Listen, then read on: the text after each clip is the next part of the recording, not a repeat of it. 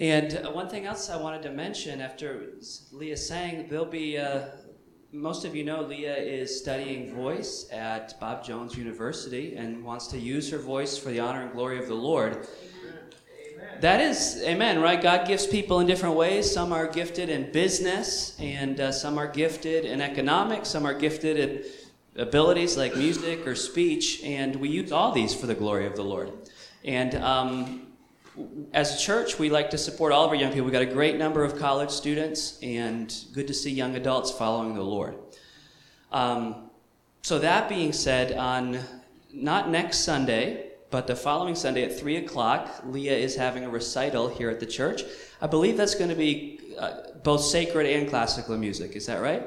So, if you'd like to come and be a part of that, of course, it's open to the public, but I thought our church family should get the first invitation, you know, sneak in. Other than the family, get the first seats. And um, so that's going to be 3 o'clock, not next Sunday, but the following Sunday. All right, let's take our Bibles this morning and turn to Romans chapter number 5. Back in Romans after a couple weeks break from our series, and this is the next message in the series Good News for a Broken World. And so, if you're joining us uh, for the first time in this study, we've been in it, in it for a couple of months now. We're going verse by verse through the book of Romans.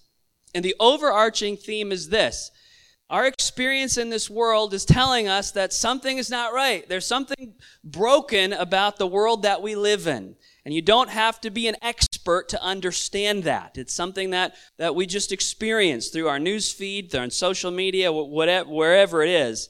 But the book of Romans answers the big questions of life. It's really the whole gospel of the whole message of Christianity in one book is the book of Romans. And so our theme verse, let's get back to it. Let's say it together Romans 1 and verses 16 through 17. Let's begin. For I am not ashamed of the gospel of Christ, for it is the power of God unto salvation to everyone that believeth to the Jew first, and also to the Greek. For therein is the righteousness of God revealed from faith to faith. As it is written, the just shall live by faith. And it is through faith in the Lord Jesus Christ, it is through the gospel that we are invited to experience that love that is like a river that was just sung about. So today, though, we come to chapter 5. Now, if you remember last time, we looked at Romans 5. We looked at the first, the first eight verses, and today we pick it up in verse number 9. And I want you to notice in Romans 5, verse number 9, the very first two words, because these are the title of the message today. So could you say these first two words with me? Romans 5, 9, begin. Much more. Much more then, being now justified by his blood, we shall be saved from wrath through him. Now it's important to notice, if you've got your Bible open, if you just scan your eyes up to verse number one, it says, Therefore, being justified by faith, we have peace with God.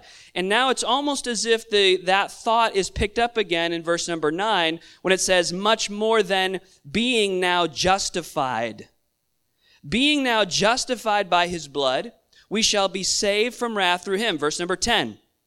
For if when we were enemies, we were reconciled to God by the death of his son, much more being reconciled, we shall be saved by his life. And not only so, but we also joy in God through our Lord Jesus Christ by whom we have now received the atonement. Let's pray together. Lord, I ask that you'd help us today as we study your word. I pray that you'd help help me as I preach to speak clearly. Lord, we need the presence of the Holy Spirit right now. Lord, we ask that you would I ask that you would quiet each heart, that you'd help us to be completely focused and to hear what you have for us today. We thank you, Lord, that the the scripture has power. Lord, that in the reading and proclamation of your word, that you are present. So help us to see you, help us to hear you this morning. In Jesus' name I pray. Amen.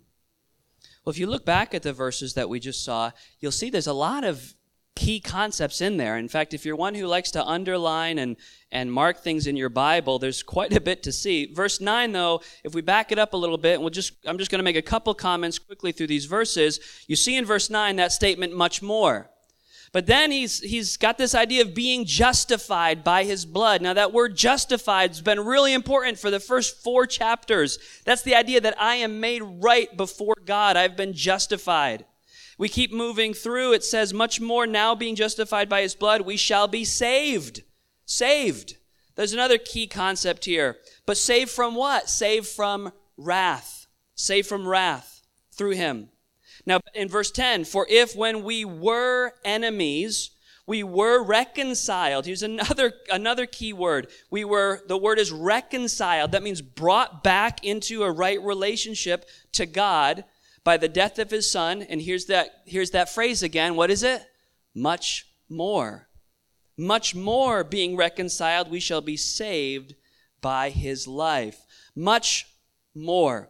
Now, just to get the context, back up again. I want to just quickly set the context because you, you can't understand verses 9 through 11 unless you have a good understanding of where we were in the first few verses. So back up with me to verse 1 again, if Romans chapter 5. Therefore, being justified by faith, we have peace with God through our Lord Jesus Christ. This is the topic of the this is the topic of this chapter. The fact that it is 100% by faith in Jesus that I now have peace with God. Now, the statement that I have now been given peace with God the fact that, that peace with God is something that is accomplished by faith is points to the fact that I wasn't born in a peaceful relationship with God. And that is foundational to everything we understand. That when we are born into this world, we are not born having a right relationship with God. There's a common concept that where people that are, that have a generic belief in God will say, well, we are all God's children. You've heard that statement before, right? Well, we're just all God's children. The problem is, is not that God does not want us to be his children. The problem is that we have a nature within us that is bent against God, against him. You say, well, I just don't know if that's true. I just don't know if I believe that. Well, as I said a few weeks ago, how much time do you spend in your life convincing and training yourself to do wrong? Very little or none. And if, well, maybe there, there, are a few people in the world that do that. They've, they've, re- they've kind of crossed the line exceptionally well, where they work on being as evil as they possibly can be. But for most of us, really for all of humanity, the fact is this we work and we work and we work in order to control our wrong desires. We work and work to do right, not to do what's wrong. Why? That is because in our natural state, we are the enemies of God. You say, well, I just, I don't know. I don't feel that way. Well, think of this. When Jesus came, what did the people do to him? The very crowd that had seen him do miracles, the very crowd that had seen him heal people, the crowd that had heard him teach and preach, what did they cry right, right at the end? They cried, Crucify him, crucify him. Say, well, where does this come from? At the heart of humanity is a desire to be our own God. And that is this idea that we do not have peace with God. It's not because God does not desire peace with us, it's because natural humans do not desire peace with God because we are not naturally willing to submit. However, God has been on a mission from the beginning of creation to bring people in back into relationship with Him. God has been on a, on a saving mission, on a rescue mission to save people's souls, to bring us back so that we could be reconciled, so that we could have peace with God. And that's what this chapter is all about. The fact that peace with God is not something I earn by being good. It's not something that can be given to me by a church. It is only by Jesus Christ. And so in verses 1 all the way down through verse number 5, the scriptures explain how this, what this peace with God accomplishes in our lives. And then in verse number 6 through verse number 8, let's take a look at this, verses 6 through 8, Romans, Romans 5 and verse 6 through 8. It explains how this was accomplished.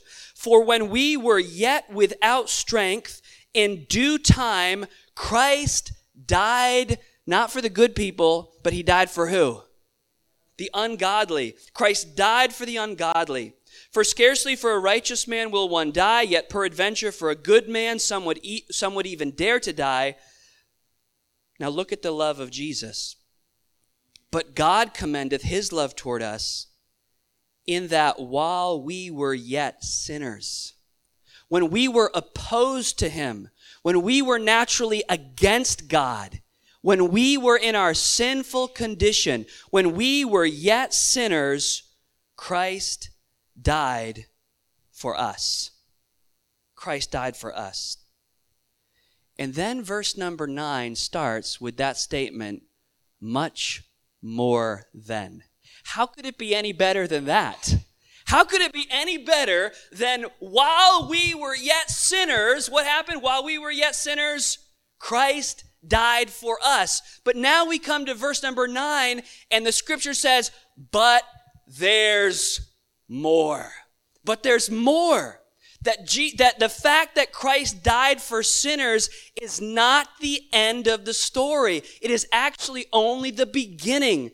And, and the fact is this, all throughout the scriptures, the statement, you'll find that statement that God has more in store for you and for me. In fact, the Bible says, Eye hath not seen, neither hath ear heard, nor has entered into the heart of man the things that God hath prepared for them that love him. There is more. Have you noticed that there's always a natural longing in our hearts? We always want, they ask, uh, they asked one of the wealthiest men in the world, how much money is enough? And he said what? He said, just a little bit more. I just want a little bit more. Well, that is never experienced no matter no matter how much money you make there will never be enough you will always want more. And no matter how many relationships you run to, they will never satisfy and you will always need more. And no matter if it's drugs, no matter if it's, it could be, it could be pleasure and food, it could be sex, it could be any of the things that we try to fulfill our longings with. They all leave us with an emptiness. It, it, we start to get a little filled up and then we say, but there's got to be more. There's got to be more. There's got to be more. And Jesus says, You can have a cup that is running over.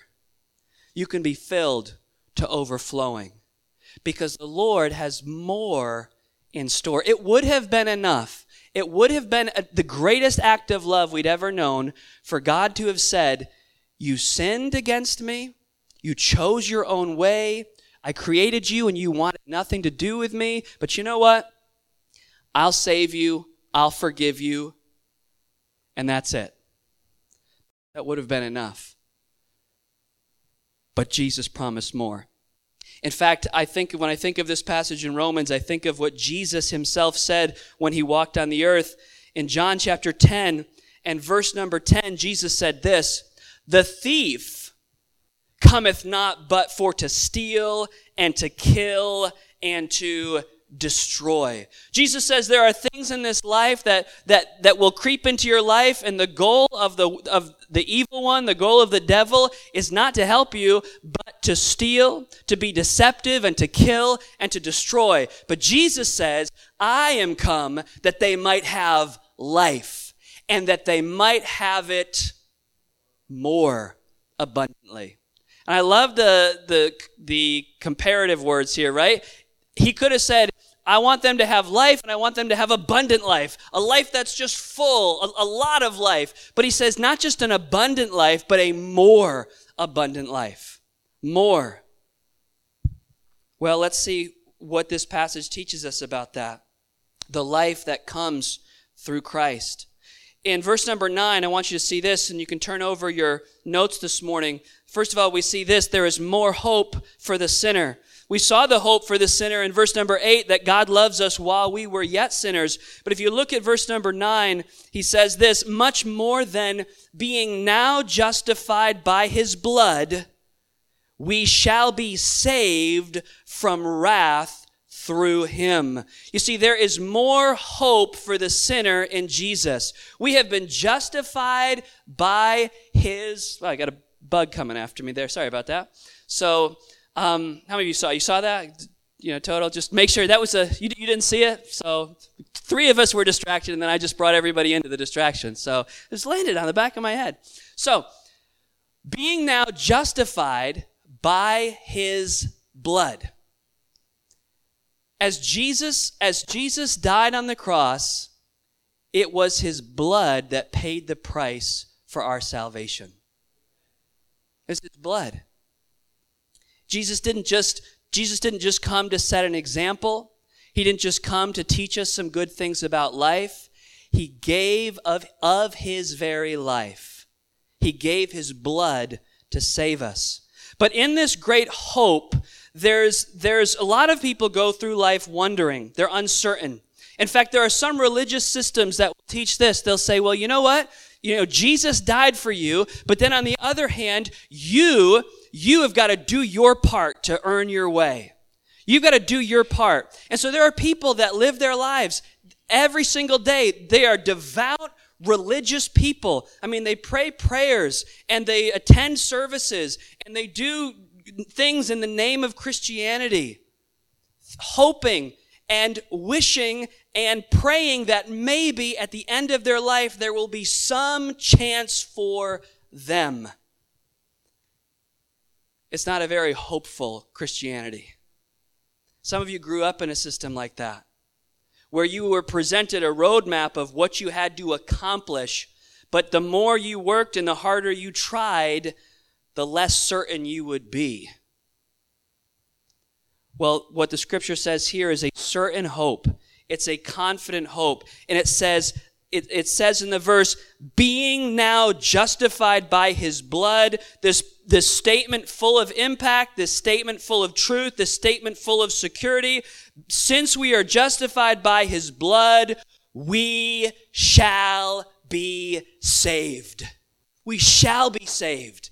And listen, if you came in this building today and you had in your mind, well, I hope that when I die, I'll be saved. I, I, mean, I'm trying. In fact, I've asked many people, if you died today, do you know for sure that you would go to heaven? And more than anything, people say this, well, I hope so. I'd like to. Well, friends, not because of anything i d- I've done, but on the authority of the Word of God being justified by His blood, not by my efforts, being justified by His blood. Mark it down, I shall be saved.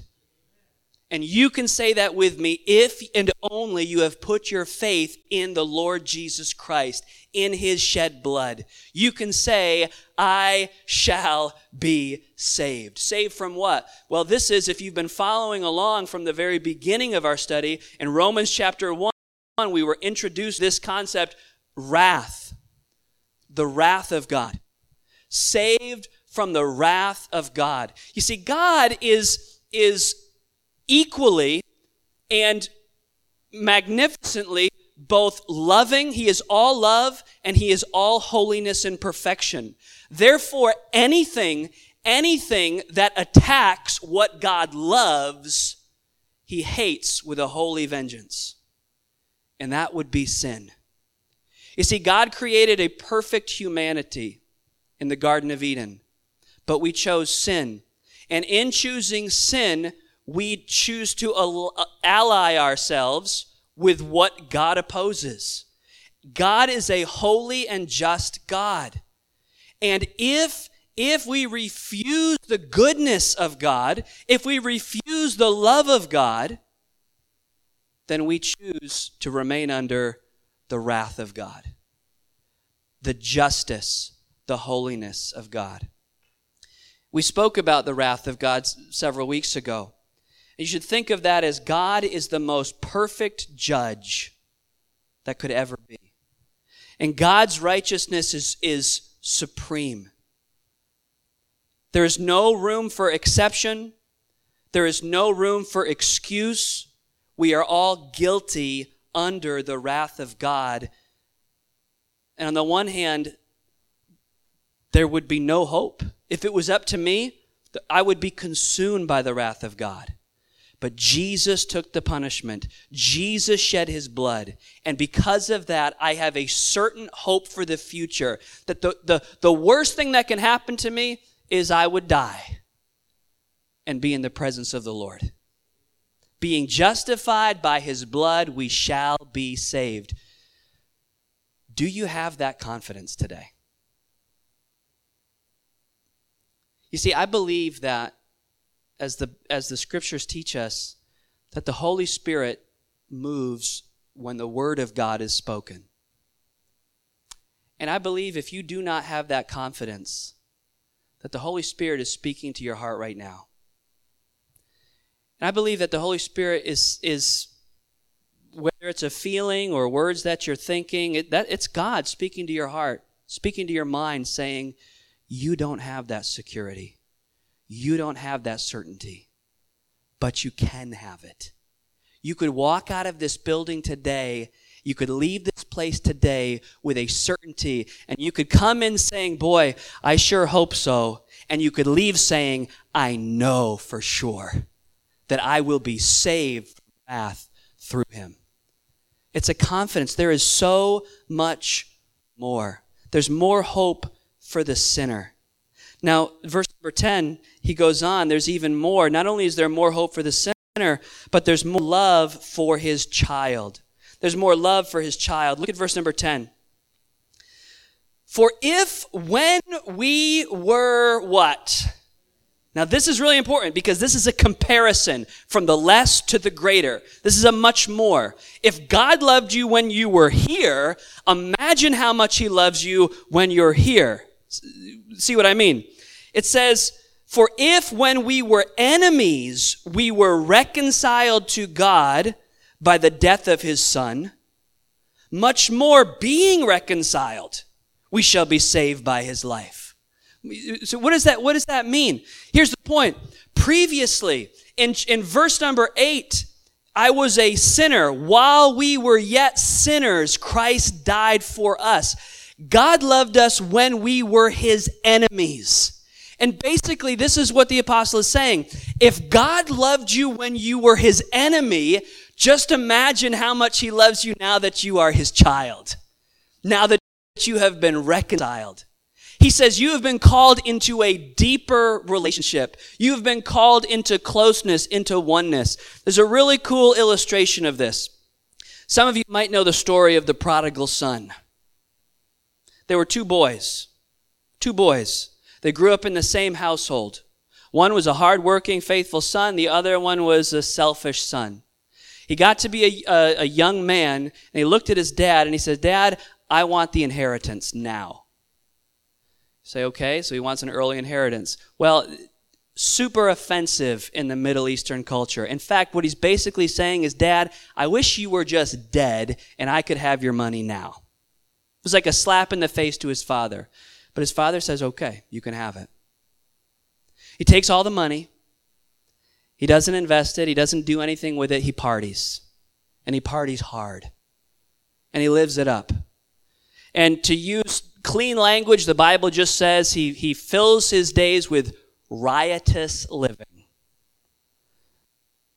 Doing every evil thing imaginable, and he spends every bit of his dad's money. Well, he hits rock bottom. And he finds himself basically in the gutter with no hope.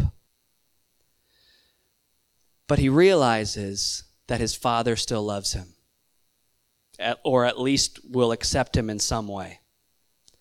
So he gets up and he says, You know what? I, the servants in my dad's house have it better than I do. So he heads back home. And as he walks home, He's, his father comes and his father sees him and his father runs to meet him. And he, his mindset is, Dad, I want to be one of your servants. It would have been a gracious act for the father to let him come be a servant, wouldn't it have been? Say, okay. Well, you made your choice, but you are, after all, my son. So I, I want to make sure you have food and shelter. Come back. But that's not what happened. there was so much more. And the father says, No, you will not come back as a servant, but you're going to come as my honored son.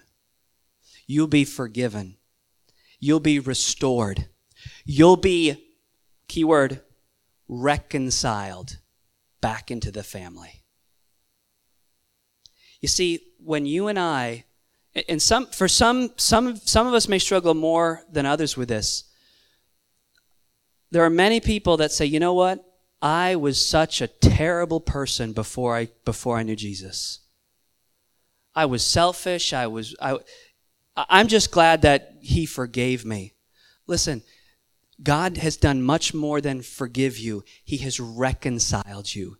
He has brought you into a close relationship. And all the sins of the past are covered. All the sins of the past are forgiven. They're never to be remembered anymore. There is so much more love for his child. You are brought not back as a servant. You are brought not back as the sinner who God loves. But when you are, you go from being the sinner. But if God loved you when you were a sinner, how much more does he love you now that you are his son? The scriptures speak of this in a couple other places. I, I put them on your notes. Colossians 1 and verse 21.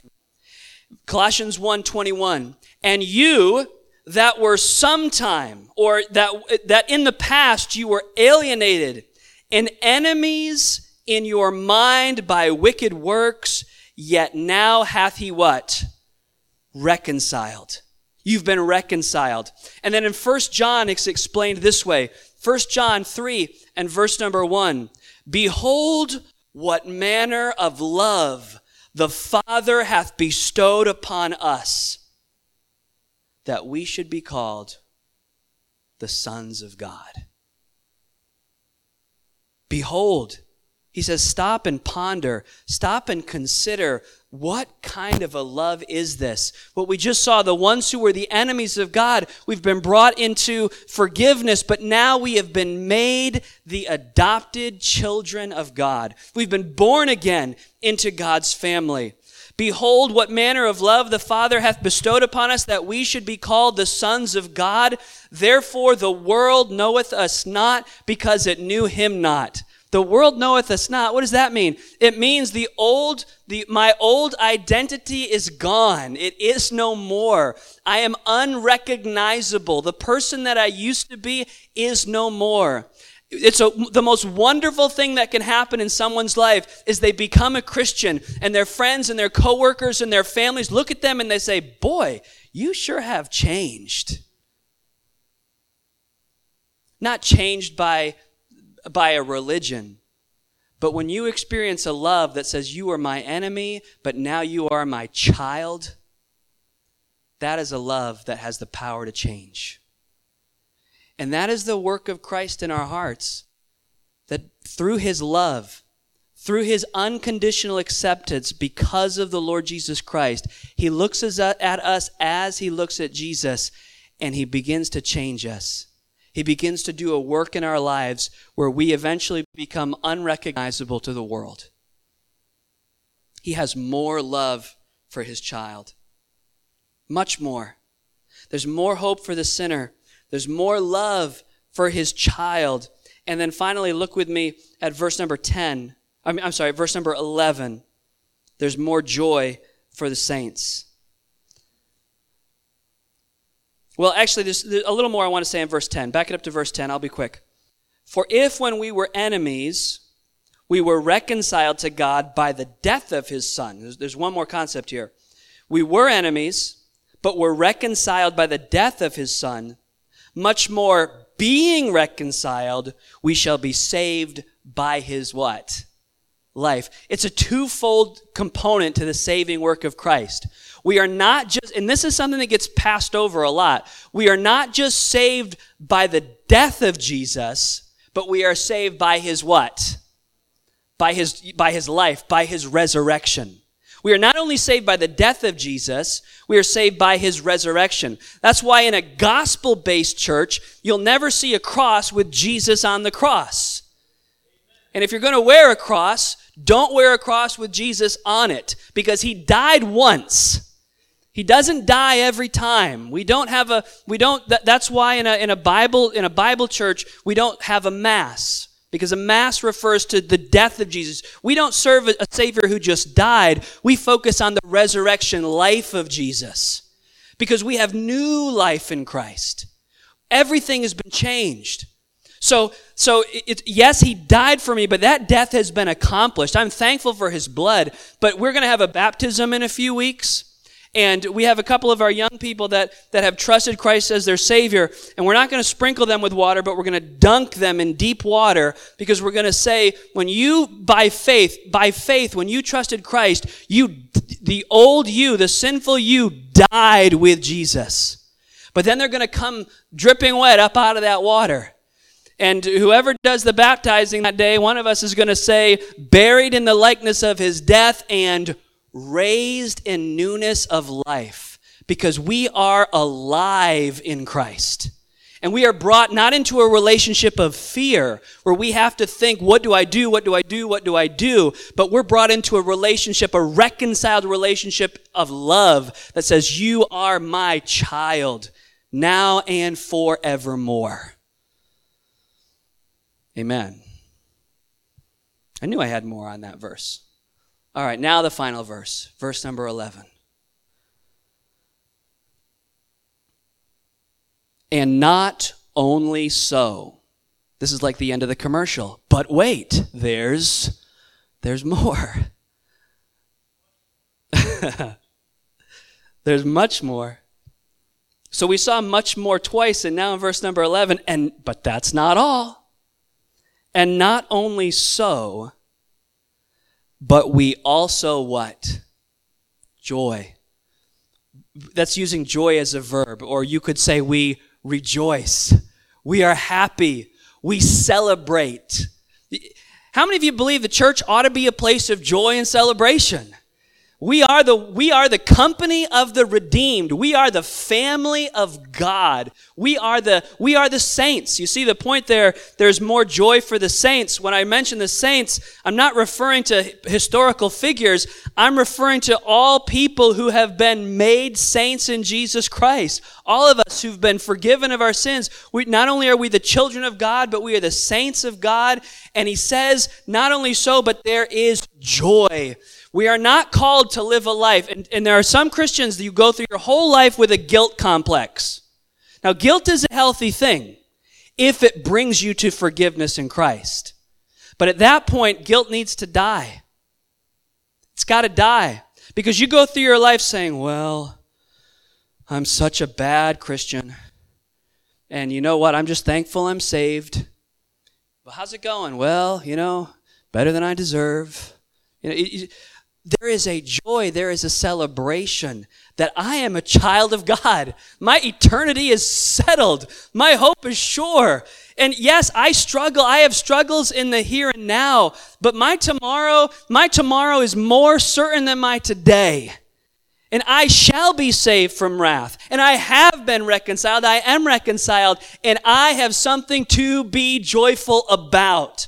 I, that is why you will find throughout history, and you can go to places in the world today where there are Christian people. Last week, I, in the, the church I was in, the pastor gave a message on, on persecution. And he started reading some stories of persecution that is taking place even today in places in the world where people are suffering and they're, and, and some of them giving their lives for Christ. But you know what you have found historically in the, in the presence of believers, even in times of persecution? People have been astounded at their joy. But it's prosperous Christians in Western countries that sometimes we're the miserable ones. We're the ones that like to fight with each other. We're the ones that get upset if the, the, our preference over here isn't attended to, or you know they didn't they, they didn't look at me the right way, or this or that. Listen, there is so much for us to rejoice in our relationship with Christ. We shouldn't have time to be upset with one another. There is a joy, there is a rejoicing, and it's not. Listen, I had I experienced a lot of joy this morning when you were all singing. Okay, I'm sitting in the front row, and you know, sit up front sometime because it sounds, you just get to hear the whole place. It's awesome. But I'm sitting saying, I mean, you know, this is a joyful experience. But ultimately, my joy doesn't come from you. And your joy doesn't come from me. But we also joy in God through our Lord Jesus Christ, by whom we have now received the atonement.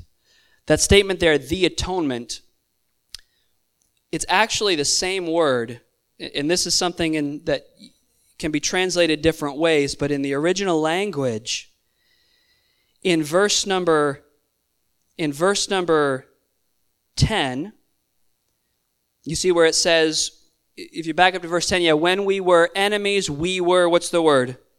Reconciled. And then it says, much more being reconciled. Verse 11, we joy in God through our Lord Jesus Christ, by whom we have now received the atonement. That's the same word, reconciled. Just a different, uh, it, it's a noun form instead of the verb form. The atonement, the reconciliation, the bringing back into relationship. You see, the point is this the ultimate the ultimate fulfillment in life and where we began at the beginning where we began at the very beginning where we said listen in our lives we there's nothing that can bring satisfaction because we always desire more. There must be more. There must be more. Why? Because there's only one thing. It's not and this is interesting it's not an atonement. It's not one way. It's not a form of reconciliation. It is exclusively the one and only way. It is the atonement. It is the way to be made right with God. And listen, the fact is this I rejoice because I found the way. I've found the reconciliation. I've found the way, or I shouldn't say I found it, but rather He found me. I was lost, but now I am found. That the grace of the Lord Jesus Christ found me when I was his enemy, made me his child, and gave me a joy and a fulfillment that is unspeakable because I have been united, I have been reconciled to my Creator. I have been reconciled I have received the atonement. I'll give you one more passage that explains this very beautifully. It's 1 John 1 1 through 4. Speaking about the message of Jesus, John says this That which was from the beginning, which we have heard, which we have seen with our eyes, which we have looked upon, and our hands have handled the word of life. He's speaking of Jesus, by the way. I don't have time to unpack all that. But John is saying I was one of the he's one of the disciples that walked with Jesus and he says I was there from the beginning. I heard him. I saw him. I touched him. Verse 2 For the life was manifested, and we have seen it and bear witness, and show unto you that eternal life, which was with the Father and was manifested to us. What is he doing? John is saying, Listen, I knew Jesus, I know Jesus, and I'm here today to show you Jesus. And when I show you Jesus, I show you life. And that's all I've been called to do. As, we, as I stand here today, just to unpack the witness of the Word of God, to explain the witness of the Scripture. That this is who He was, this is who He is, this is what He's promised. Specifically, in verse number three, that which we have seen and heard declare we unto you, that ye also may have fellowship Remember that idea of reconciliation, atonement, being brought into relationship? That ye also may have fellowship with us. And truly, our fellowship is with the Father and with his Son, Jesus Christ. Hold on right there. through Jesus, you and I are brought into a reconciled relationship with God. This is an amazing truth. The love of God from Father, Son, and Holy Spirit, the love of the Trinity from all of eternity past, you and I have been invited through Christ to have that fellowship. Why is, why is there this emptiness in our lives? Why is there this realization that I always want more, I always want more? Because, friends, that is what we were created for. We were created to know God, to be known by God, and to experience His love. That's why He took us when we were enemies and made us His children. Our fellowship is with the Father and with His Son, Jesus Christ. Verse number four, and these things write we unto you, that your joy may be full. And could I say, full to overflowing? My cup runneth over. Because Jesus promises so much more. So let me ask you this question. Two questions. First, first of all, when you walked in the building today, could you have said, and I mean a 100% sure, when you walked in the building, could you have said, Ethan, if I were to die today, I know for sure that I am saved. I mean, I'm, I'm, I know for sure, based on the Word of God, based on what Jesus said, I know for sure. If you couldn't, then that's, that's a life filled with fear, filled with worry, and headed towards certain, certain ultimate eternal death. So, wouldn't you like to put your faith in Christ today? Is God speaking to your heart? You say, What do I need to do? Well, the Bible made it very clear. All you have to do is simply believe on Christ. What do you mean, believe on Him? Literally, just in your heart, tell Jesus, say, Yes, I am not trusting myself. I believe that you died for me. I believe that you rose from the dead. I trust nothing else. My faith is in you and you alone. The Bible says that whosoever believeth in him should not perish but have everlasting life. You simply need to believe in Christ. Would you make that decision this morning? If you've never done that, make that decision right now. In just a minute, I'll lead you in a prayer where you can make that, you can solidify that decision. But don't leave here without a sense of certainty, without the assurance of God's promise that we saw today. But my second question is for Christians Are you living a life that's much more? Or have you forgotten that God created you for much more, but you're living just a worldly life? Just a life that's consumed with the cares of today and fears and anxieties. Are you ready to say, you know what, Jesus, if you would if you would have saved me when if you if you loved me when I was your enemy, I'm going to believe that you love me now that I'm your child and I'm going to live the life you've called me to. Maybe you need to make that decision today. Either way, let's take a moment now. Let's go to prayer and let's let's speak to the Lord. Let's go to prayer right now. Please heads bowed and eyes closed as we end the service today. In just a minute we'll conclude with some music, but this is an important time. It's time for us to respond to what we've heard today. If you if you if you were in that first question, you say, you know what, I don't, I didn't, I'm not sure if I died. I'm not sure that I'm that I am saved. Would you make the decision today I'll lead you in a simple prayer. Prayer doesn't save you, but if the belief of your heart is, is ready to receive Christ, you can just pray with me. Say, pray something like this. Pray, Lord Jesus, I know that I am a sinner, but I believe that you died and rose again for me. I believe that you died and rose again for me. And right now, I ask you to save me. I put my full faith and trust in you and you alone. I trust you, Jesus. I believe in you.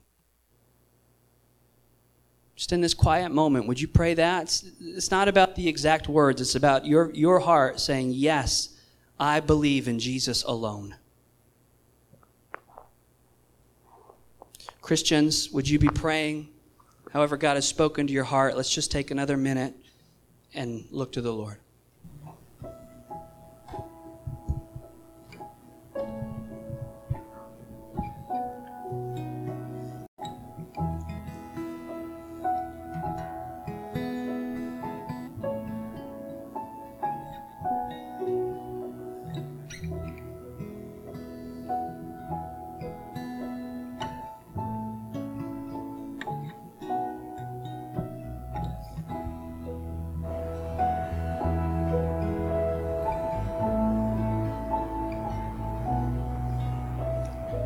Father, we thank you so much that you've reconciled us to yourself, that when we were your enemies, you've made us your children, and we're seated at your table.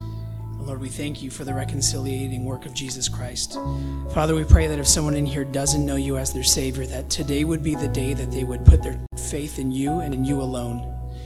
God, for those of us who are saved, for those of us who know you, we pray that you'd be working in our heart, that we would live in light of the work that you've done in our hearts. Draw us closer to you each and every day.